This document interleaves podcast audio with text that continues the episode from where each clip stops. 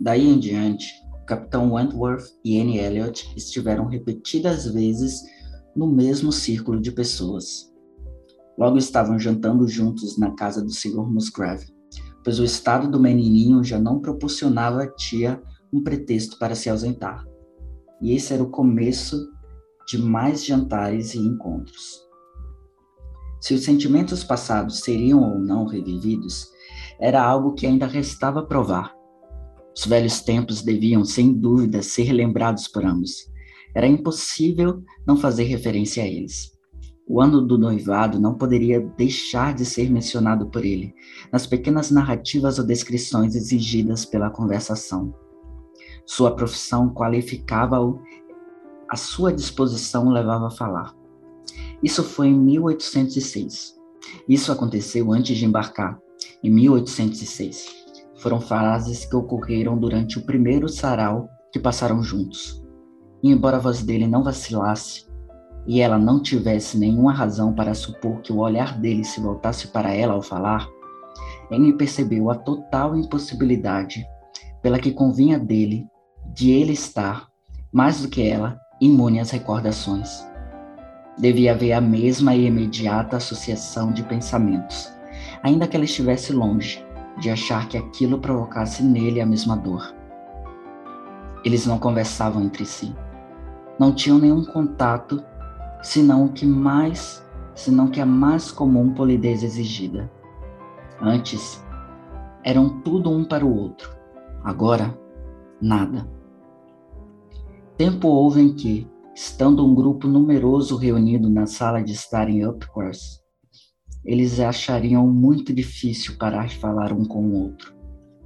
Com exceção, talvez, do almirante e da senhora Croft, que pareciam especialmente afeiçoados e felizes, Anne não via nenhuma outra exceção, mesmo entre os casados. Não podia haver dois corações tão abertos, gostos tão parecidos sentimentos tão únicos, rostos tão bem amados. Agora, eram como dois estranhos, pior do que estranhos, pois jamais poderiam relacionar-se, seriam perpetuamente dois estranhos. Esse é um trecho do livro Persuasão, da escritora inglesa Jane Austen. Escolher Jane Austen para ler esse ano, esse período de tempo, foi muito significativo para mim. É, eu tinha vindo de uma série de leituras bem complexas e complicadas e tristes. Se você dá uma olhadinha no feed do, do podcast, você vai encontrar as últimas leituras que eu fiz. Não que de não seja complexa, não que ela seja superficial. Ela é longe de ser superficial. Eu discordo totalmente dessa ideia de que Jane Austen é uma literatura para leigos ou uma literatura que gera pouco debate.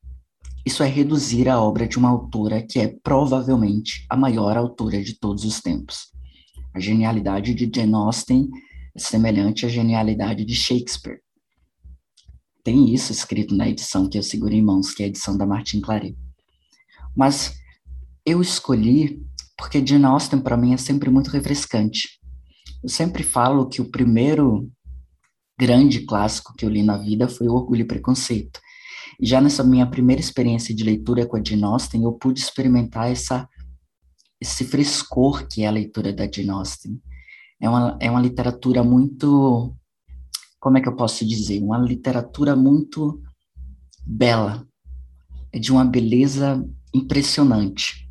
Todas as cenas são descritas com muita beleza, os diálogos, os personagens, traz para a gente uma ideia de, de algo além do bonito, algo além do belo, algo que é maravilhoso de ser lido. E eu percebi, inclusive, lendo esse livro, que o único livro da Dinostic que falta para eu ler é o Mansfield Park. Eu já li o Emma, o Orgulho e Preconceito, Razão, Sensibilidade, A Bardia de No Stranger e o Persuasão, que foi o seu último livro publicado.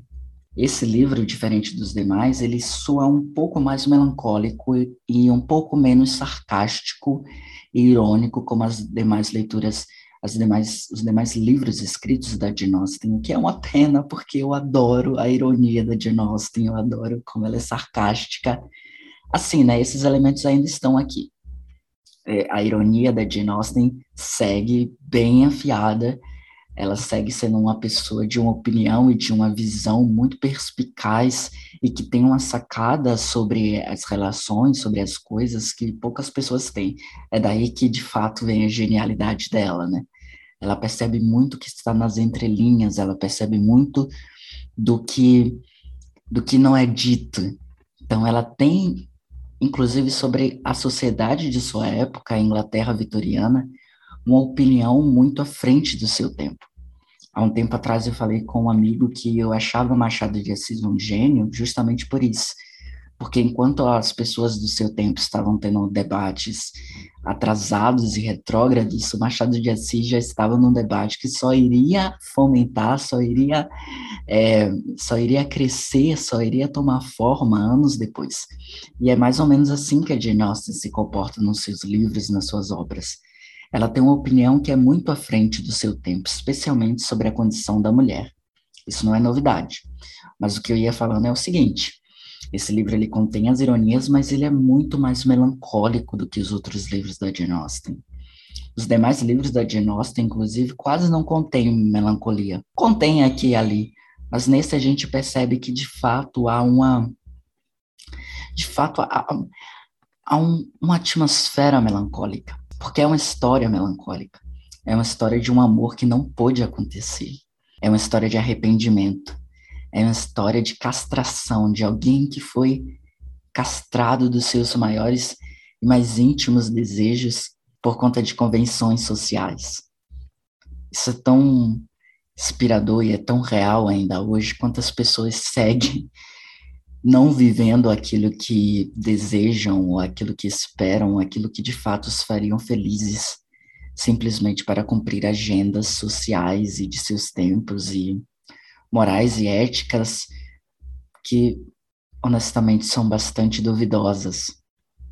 Enfim, não vou me alongar tanto assim nessa introdução, porque eu imagino que vocês já tenham notado que eu já estou super animado para falar desse livro. Fazia anos que eu não lia de Austen e lê-la nesse momento da minha vida, ter esse resgate, ter novamente essa experiência de passar por ler um livro da era vitoriana, de ler um livro da Jane Austen, de me deparar com esses personagens tão bem descritos, tão bem próprios da Jane, tão, tão a cara dela, né? Foi uma experiência maravilhosa que eu espero te empolgar do fundo do meu coração para você ler Persuasão da Jane Austen. Aliás, para você ler qualquer coisa da Jane Austen. Eu não sei se eu, eh, se eu recomendaria esse livro para uma leitura inicial. Acho que para uma leitura inicial da Jane Austen é mais interessante que seja o Orgulho e Preconceito mesmo. Mas se você já é um pouco mais evoluído em Jane Austen, eu acho que é o momento de você tirar esse livro da estante. Eu sei que ele não é tão falado quanto Razão, Sensibilidade, Emma e Orgulho e Preconceito, mas é tão bom quanto.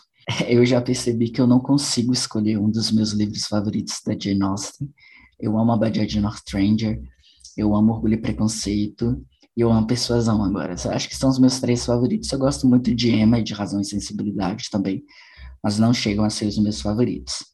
Enfim, sou Everton Cardoso, sou comunicador, criador do podcast da página Odisseu no Instagram, e eu sou estudante de economia, sou um entusiasta das leituras, os livros são é o meu refúgio particular, né? E eu imagino que seja de todos que se dispõem a ouvir um podcast sobre livros, saiba que você é muito bem-vindo nesse podcast. Se aconchegue se prepare para ter uma conversa muito boa, porque eu sou uma ótima companhia, sobre persuasão da Jane Austen. Chega de tentar dissimular e disfarçar e esconder o que não dá mais para ocultar e eu não posso mais calar, já que o brilho desse olhar foi traidor entregou o que você tentou conter, o que você não quis desabafar. e me cortou. Chega de temer, chorar, sofrer, sorrir, se dar, se perder e se achar, e tudo aquilo que é viver. Eu quero mais é me abrir e que essa vida entre assim, como se fosse o sol, desvirginando a madrugada.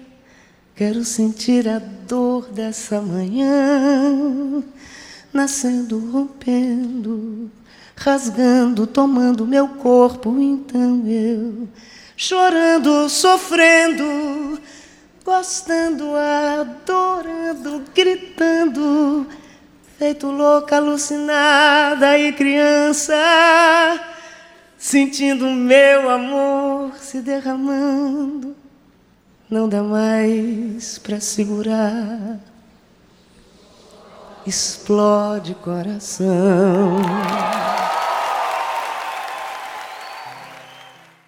Ok, então o que eu vou fazer agora é dar uma lidazinha nos textos que vêm juntamente com o livro, né? O texto de capa, é, no caso, o texto do fundo, né? Da, da edição, não sei como é que chama isso, acho que quarta capa. É o texto das orelhas também, porque eu achei um pouco difícil fazer um, um resumo desse livro né? Ele, ele é um livro que acontece muita coisa ao mesmo tempo, mas existe uma premissa central, que é a premissa que está aqui na orelha do livro. Na verdade, eu vou começar lendo a quarta capa, que é a capa do fundo, e eu vou falar um pouquinho sobre ela e depois eu falo um pouquinho sobre o textinho que está na orelha. Olha só. Persuasão foi o último trabalho completo de Jane Austen. O livro conta a história de Anne Elliot, uma moça que fora obrigada a ser prudente na juventude e aprender o romantismo à medida em que envelhecia. A sequela natural, o começo antinatural. Anne é uma das heroínas mais tranquilas e reservadas de Austen, mas ao mesmo tempo é uma das mais fortes e abertas às mudanças. O livro enaltece a constância do amor numa época turbulenta da história da Inglaterra, as guerras napoleônicas. Interessante. Pausa aqui, né?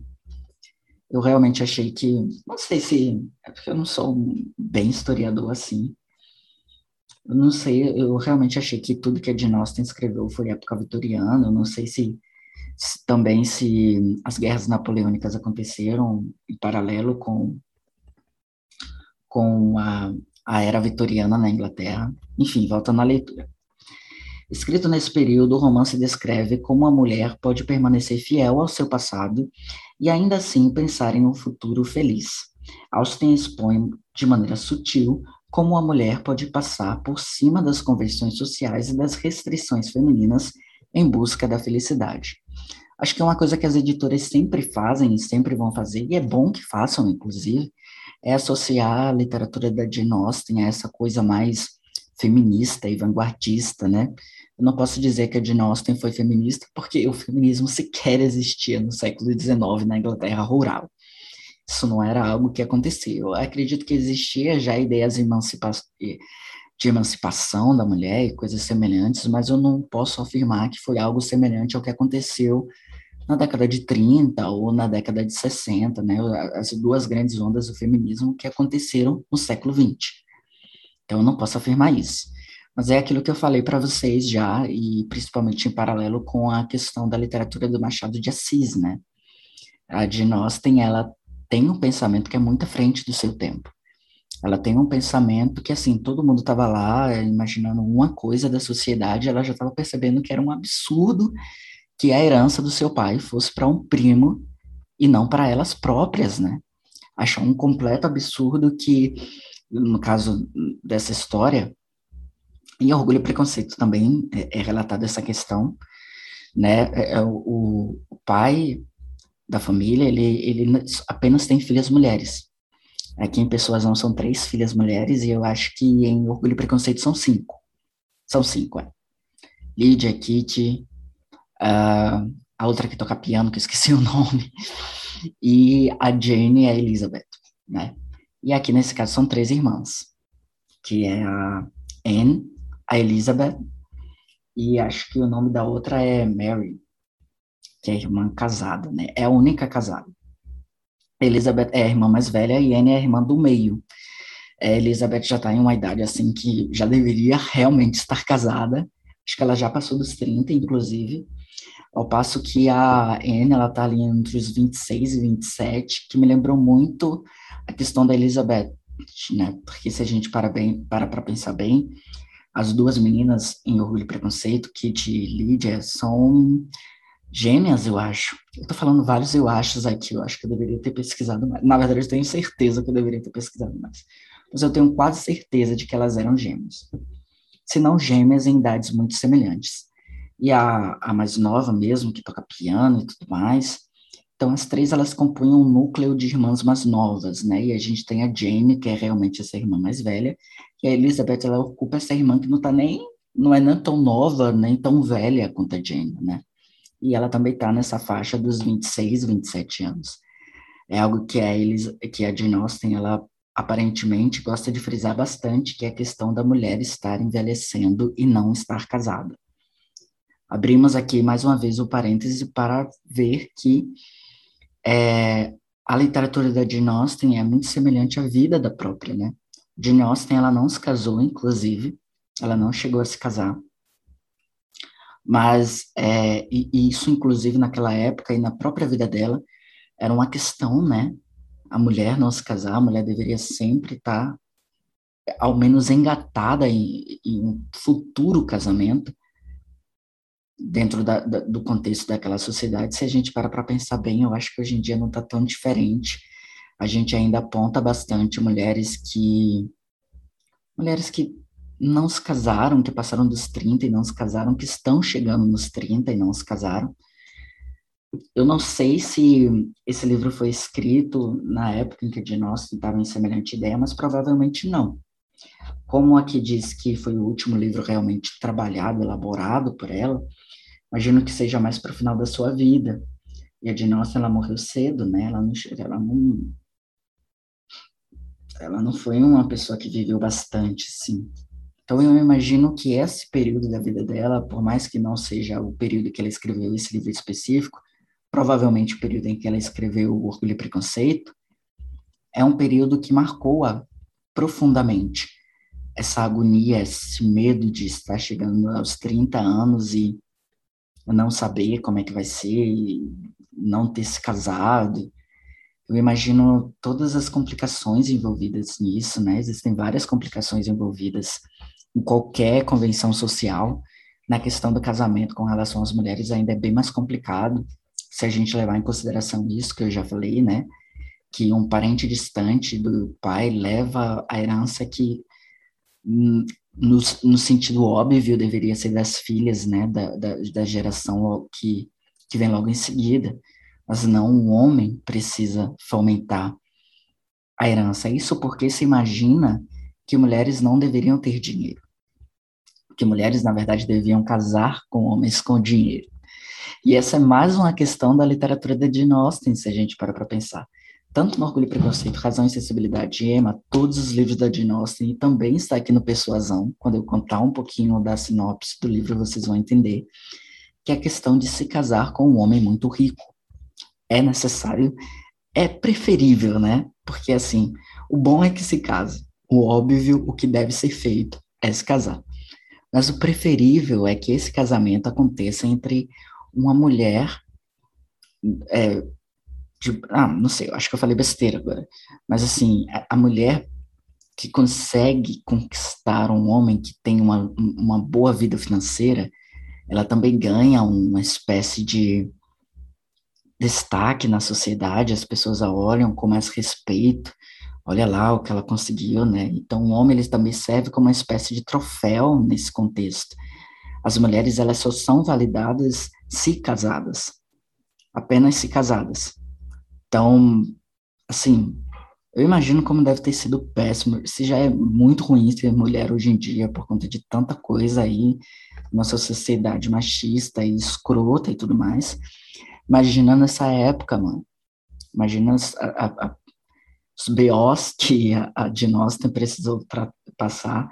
Eu acho que a gente consegue imaginar com muita clareza porque as personagens da Jane Austen expressam bastante isso, elas expressam bastante todas essas agonias de ser mulher na Inglaterra do século XIX, né? É uma pena que, assim, evoluções aconteceram, mas a gente ainda pode falar que é muito difícil ser mulher em vários contextos diferentes.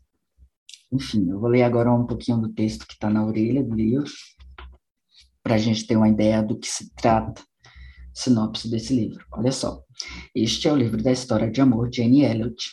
É uma história arrebatadora, uma vez que todo amor que é impedido de ser vivido é comovente. Na história, Elliot é proibida de selar matrimônio com Frederick Wentworth, um cavalheiro cheio de vida, inteligente, porém pobre, sem dote a oferecer. A obra narra as relações moralistas da época e suas clausuras. Cláusuras, cláusuras, clausuras, péssimo isso. Né? Mas enfim, basicamente a história é isso, né? A gente tem essa personagem protagonista, uma mulher assim que diferente das demais, até da Austen, é uma mulher que não tem uma facilidade em em fincar em sua própria atitude, em sua, em sua própria escolha, né? Se a gente pensar bem, a Elizabeth, ela rejeitou uma proposta de casamento que era assim, que era uma proposta que não era lá das melhores, mas que era visto por todos como o melhor que ela conseguiria naquele momento. E ela rejeitou, né? Ainda bem que ela rejeitou, né? Convenhamos. E agora Agora, nada resta a não ser garantir-lhe da maneira mais vívida a força da minha verdadeira afeição. Senhor Collins! E sem falar da felicidade de que serei vítima quando nós nos casarmos. É muito precipitado, senhor. Ainda nem dei minha resposta, esqueceu? Eu devo acrescentar que Lady Catherine irá aprovar quando eu mencionar sua modéstia, economia e outras qualidades adoráveis. Senhor, eu estou muito honrada com seu pedido, mas eu lamento porque eu devo declinar. Eu sei que as moças não gostam de parecer ansiosas. Senhor Collins, estou falando a sério. Não poderia me deixar mais feliz, mas sei que sou a última mulher no mundo que poderia fazê-lo feliz. Eu fico envaidecido, prima, que sua recusa seja meramente uma delicadeza natural. Além disso, deveria levar em conta que, apesar dos muitos atrativos, é certo que nenhum outro pedido de casamento nunca lhe foi feito. Pare, Sr. Collins. Portanto, devo concluir que busca incentivar meu amor através do suspense. Senhor! De acordo com a prática das mulheres elegantes. Senhor! Eu não sou o tipo de dama que atormenta um homem respeitável. Por favor, entenda-me, eu não posso aceitá-lo.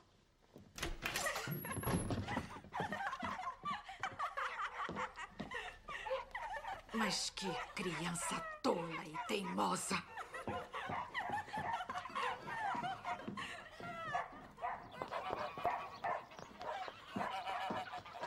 Não fique preocupado, Sr. Collins. Vamos resolver isso imediatamente.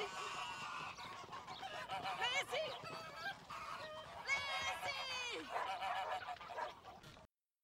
Mas, enfim, é, isso acontece, e Emma também é uma mulher que diz, ah, eu não quero casar, eu não quero ter essa vida e tudo mais.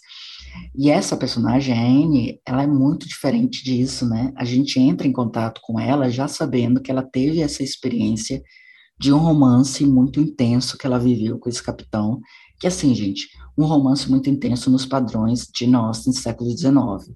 Conversas e ligação de alma, não existe nada carnal descrito, não existe nenhum tipo de, de é, menção a uma relação mais caliente, né, nada disso, mas era intensa, né? No trecho que eu li na introdução, eu até falo que é, a, é, a Anne ela percebe isso, né, que ela e o capitão Wentworth, quando jovens, quando estavam ali decididos a se casar, eles eles percebiam que o que eles tinham era de fato uma ligação de alma, eles não conseguiam parar de conversar um com o outro. Eles não conseguiam parar de viver essa relação íntima de proximidade um com o outro. Isso é muito bonito se a gente para para pensar, né? Eu acho uma coisa assim linda todas as vezes que eu encontro personagens que têm essas relações muito intensas um com o outro, que a gente percebe que é uma ligação de alma, né?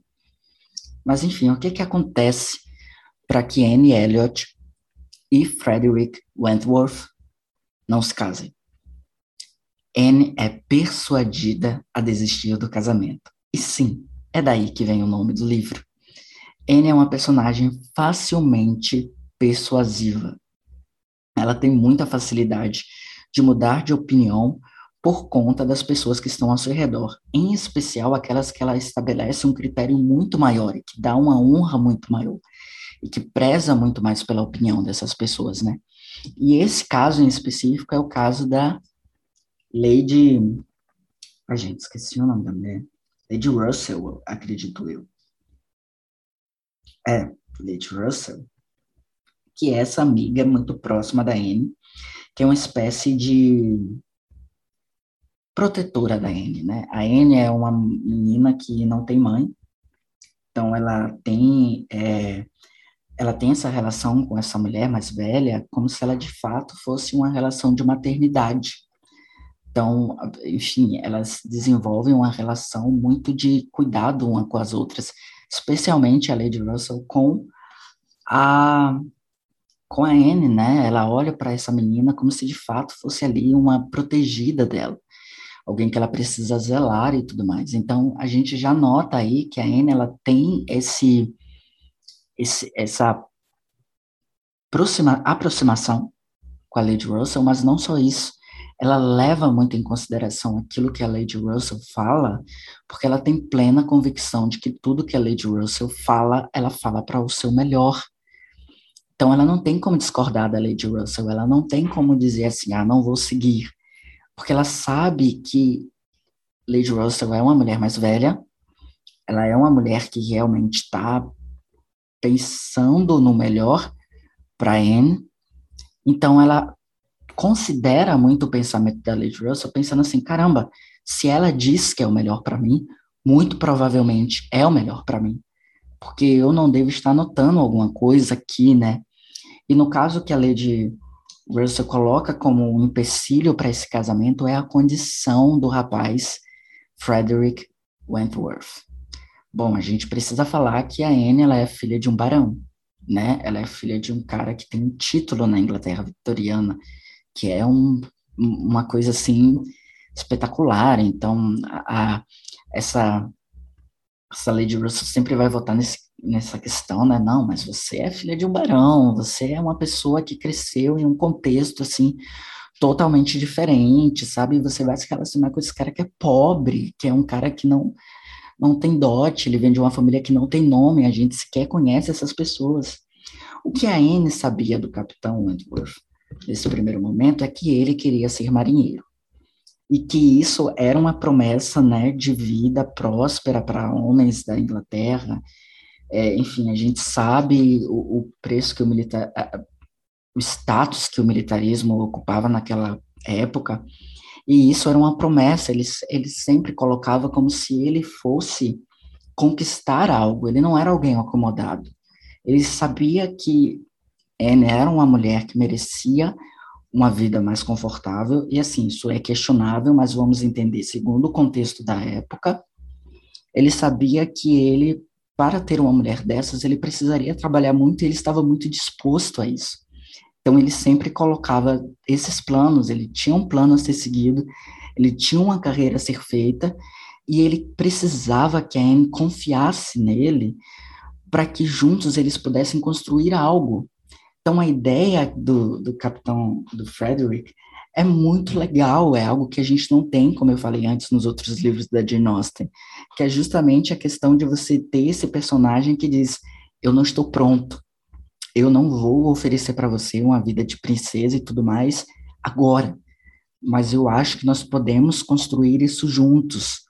E isso me fez pensar, gente, que assim, o, o Frederick Wentworth, é um dos personagens mais reais da Jane Austen. E que esse casal, inclusive, é o casal mais real da Jane Austen, que não tem tanto imaginário, que não tem tanta idealização. Eles são realmente um casal que a gente poderia relacionar facilmente a várias pessoas ao nosso redor, né? Várias pessoas ao nosso redor, eu penso na história dos meus pais, por exemplo, começa quando começaram a vida de casados, eles não tinham nada, e não que hoje eles tenham lá essas grandes coisas, mas o que eles têm, eles construíram de fato juntos. E isso é algo que a gente hoje em dia já pensa com muita facilidade, né? A gente já consegue pensar isso. A gente já consegue pensar em que, poxa, talvez a gente devesse construir algo juntos, talvez você não devesse desprezar alguém por ser pobre, talvez você devesse perceber que vocês são um casal e, como tal, vocês devem construir a vida de vocês juntos, né? Mas a Lady Russell, ela não colocava lá muita fé no potencial do jovem Frederick, ela não colocava muita fé de que ele de fato fosse alcançar e garimpar todas essas coisas. Mas olha só, surprise, ele consegue. Ele vira marinheiro e quando eles re se reencontram oito anos depois, né, para uma situação X, que eu não vou detalhar muito bem, gente, porque assim, não vem ao caso, eu acho que não, não é uma questão que, que explicaria bastante a história. Basicamente é o seguinte: ele volta para essa região e eles têm vários amigos em comuns que acabam com que eles acabam se vendo sempre, né? A Anne, ela vai passar uma temporada na casa da irmã mais nova, Mary, que é casada, e todos eles da família da, do esposo da Mary são muito próximos do Capitão Wentworth, então eles acabam todos se reunindo, e essa coisa de interior, né, que é assim, se aqui no Brasil é assim, no ano de 2021, quiçá lá na Inglaterra do século XIX, todo mundo conhecia todo mundo, todo mundo sabia quando todo mundo ganhava, todo mundo sabia onde morava, quem era o pai, enfim, sabia da vida de todo mundo. E era isso, sabe? Eles acabaram, quando o capitão volta a essas regiões, eles acabam se vendo muitas vezes, como eu li no trecho inicial, e fica esse climão muito estranho de caraca, olha só, a gente poderia estar casados agora. E eu noto no início, gente, é, é algo muito interessante, um orgulho do Capitão Wentworth em voltar. Sabe, não como, como, como ser snob. Ele não é snob, ele é um, não é um personagem snob. Mas ele está muito orgulhoso de voltar como ele voltou, provando o ponto dele. Porque é muito difícil também ser subjugado, se a gente para para pensar. É muito difícil mesmo ser subjugado e você voltar para esse lugar onde todo mundo achou que você não iria dar certo, e você voltar como alguém realmente que deu certo, né? Isso é muito legal. E ele volta ainda sendo super cobiçado por todas as moças da região, em especial as cunhadas da irmã da, da Anne, as, as cunhadas de Mary. Inclusive, trama-se toda aí uma ideia de que ele vai se casar com uma delas, e meio que já é certo por todo mundo que eles vai casar com uma delas, e assim, né? Gente, é um livro do século XIX, qual você imagina que seja o final? Não vou falar, né? Porque às vezes acontece, tem uns livros que tem umas reviravoltas, né? Não sei se é o caso desse. Mas o que acontece é o seguinte, ele volta sendo super cobiçado, e todas as pessoas que subjugaram ele, né, ficam assim, caraca, especialmente a Anne, apesar da Anne não ter subjugado ele no sentido de duvidar que ele pudesse conquistar todas essas coisas, ela o subjugou no momento que se deixou ser persuadida. E tem um momento que, no livro que tem, uma, que tem um diálogo muito interessante do Capitão Wentworth com outra pessoa e a Anne está ouvindo. E ele sabe que a Anne está ouvindo. E ele fala que a pior de todas as coisas, a coisa que ele acha mais desprezível, são pessoas que não conseguem ter uma opinião própria, que não conseguem se estabelecer por aquilo que acreditam. E ele acreditava que isso era um princípio muito importante. Você ser fixo, pleno, e você estar ali decidido naquilo que você tem certeza de que vai ser o melhor. Né? E esse momento, inclusive, é muito tenso e muito triste para Anne, porque ela percebe aquilo que ela deixou passar. Ela percebe que ele é de fato esse cara maravilhoso, gente, assim, um sonho, o Edward é um cara que realmente é, ele oferece muitas coisas, ele tem muitas qualidades, né? Ele é muito ético, ele é muito gentil, ele é muito carinhoso, ele é muito caridoso, ele está sempre pensando nos outros, e é esse momento que ela percebe que ela deveria ter tido força para enfrentar.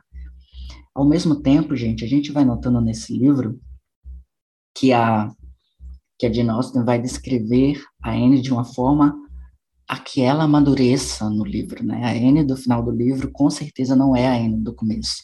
Então a gente entra no começo do livro com essa Anne muito conformada com as coisas como são, com as coisas ao seu redor, né? É, é algo até muito interessante a gente perceber que os familiares da Anne, os próprios pais, o, o pai, no caso que é vivo, as irmãs, eles não a consideravam tanto, a opinião dela passava muito batida, assim.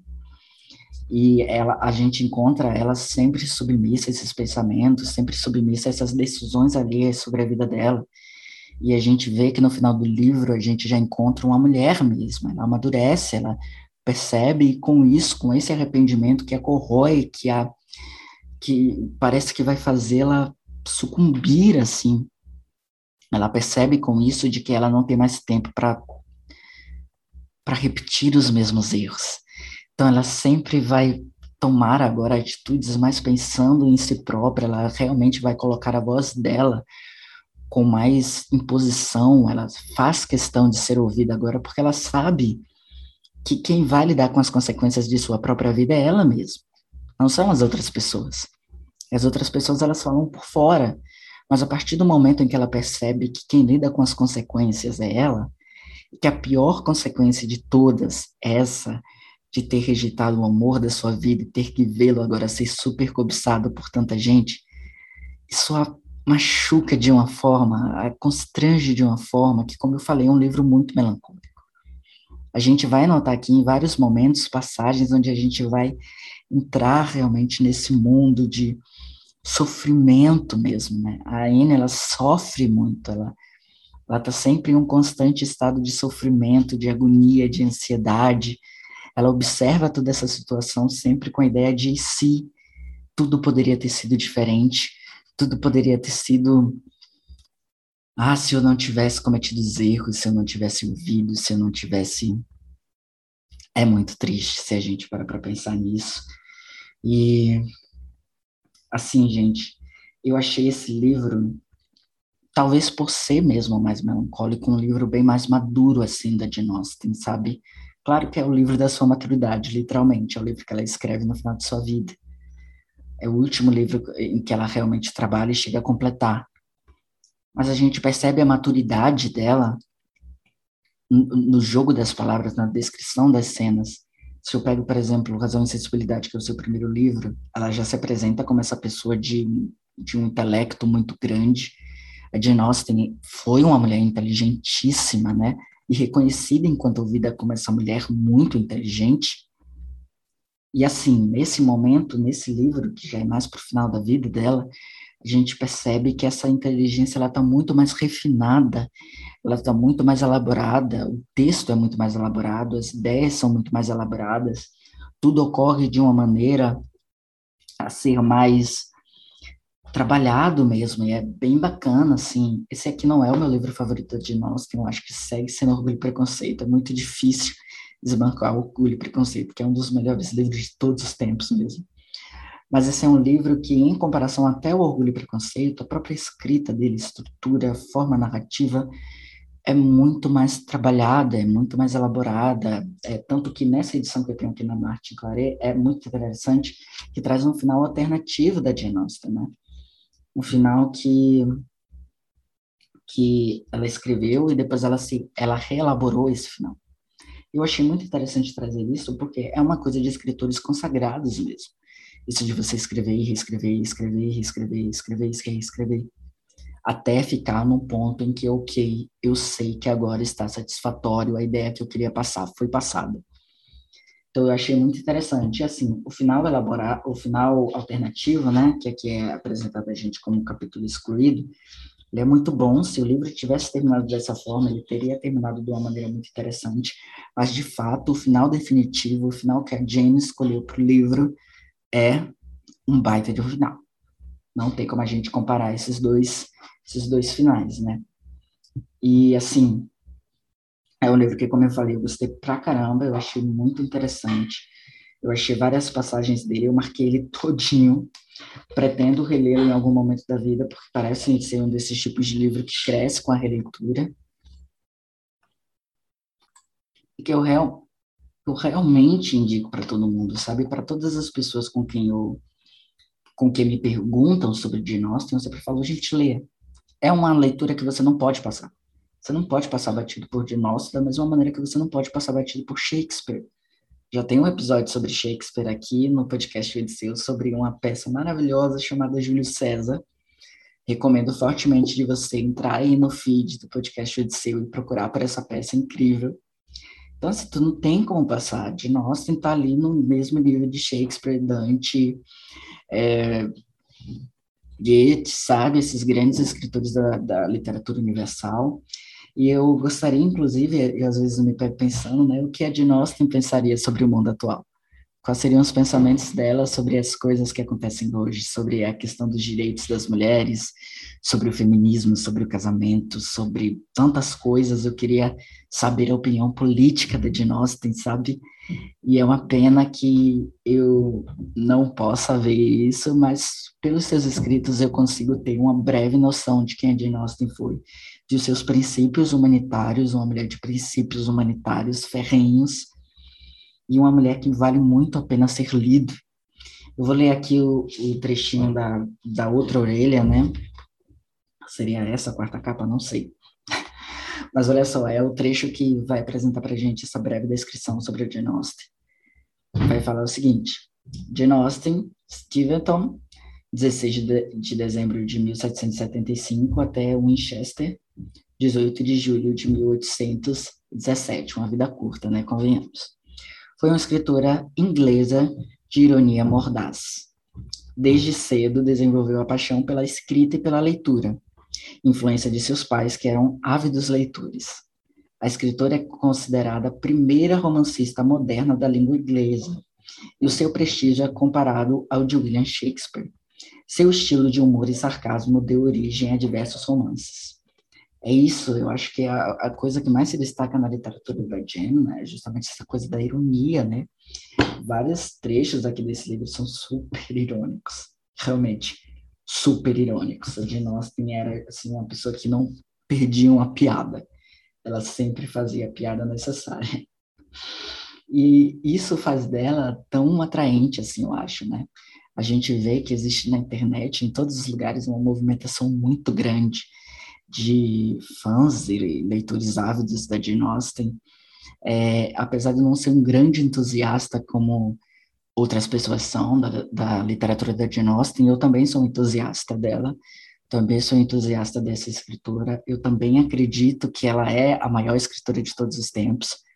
Se eu puder compará-la a alguém, talvez seria, ou melhor, se eu pudesse comparar alguém a ela, é, em, em, questão de genialidade, no caso uma escritora do gênero mulher, talvez fosse Virginia Woolf. É, eu acho que a Virginia Woolf também tem uma coisa assim muito icônica. Mas a Jane Austen ela ainda é mais icônica porque ela vem, né, antes as pessoas comparam muito com a Jane Austen com as irmãs Brontë, eu acho que é totalmente diferente, as irmãs Brontë são bem mais macabras, assim, e eu particularmente prefiro a Jane Austen, a Emily Brontë, a Charlotte Brontë, a Anne Brontë eu não sei porque ainda não li, mas eu pessoalmente prefiro a literatura da Jane Austen. Então eu recomendo aqui para vocês esse livro maravilhoso chamado Persuasão, e eu acima de tudo recomendo Jane Austen para ser uma leitura sua, uma leitura que você vai ler e reler ao longo da sua vida e não vai desgrudar dessa autora inglesa maravilhosa. Bom, é isso. Mais uma vez eu gravei esse episódio sozinho, gente. A minha loucura está uma semana. Oh, olha aí, ó, como tô louco. Minhas semanas foi uma loucura, não consegui agendar com ninguém. Mas é sempre bom para mim dar essa parada. E olha que eu tô gravando esse episódio de madrugada. Mas é sempre bom para mim dar essa parada e respirar e gravar esse podcast. Para você que ouviu o episódio até agora, meu muito obrigado. Muito obrigado para todo mundo que acompanha o Odisseu no Instagram. Essa rede é tão bonita, tão bela mesmo. Eu tenho muito orgulho de ser o idealizador por trás dela. Estou deixando aqui na descrição desse podcast o link onde você pode encontrar esse livro na Amazon. Eu, eu recomendo sim essa edição do Martin Claret e eu estou deixando essa edição, mas você pode pesquisar qualquer outro livro por esse link, qualquer outro produto na Amazon, e você comprando através do link abaixo, você vai estar tá ajudando o canal com uma pequena porcentagem da sua compra, sem pagar mais nada por isso, além do valor da sua compra. Isso ajuda muito, gente, para estimular, para produção de conteúdo. É, eu prezo muito pela produção de conteúdo, que seja realmente uma produção de conteúdo bacana de qualidade mesmo, então, muito obrigado a todo mundo que acessa os links, muito obrigado a todo mundo que compartilha o podcast, que compartilha os posts do Odisseu. saiba que você é a razão, realmente é a razão de fazer tudo isso.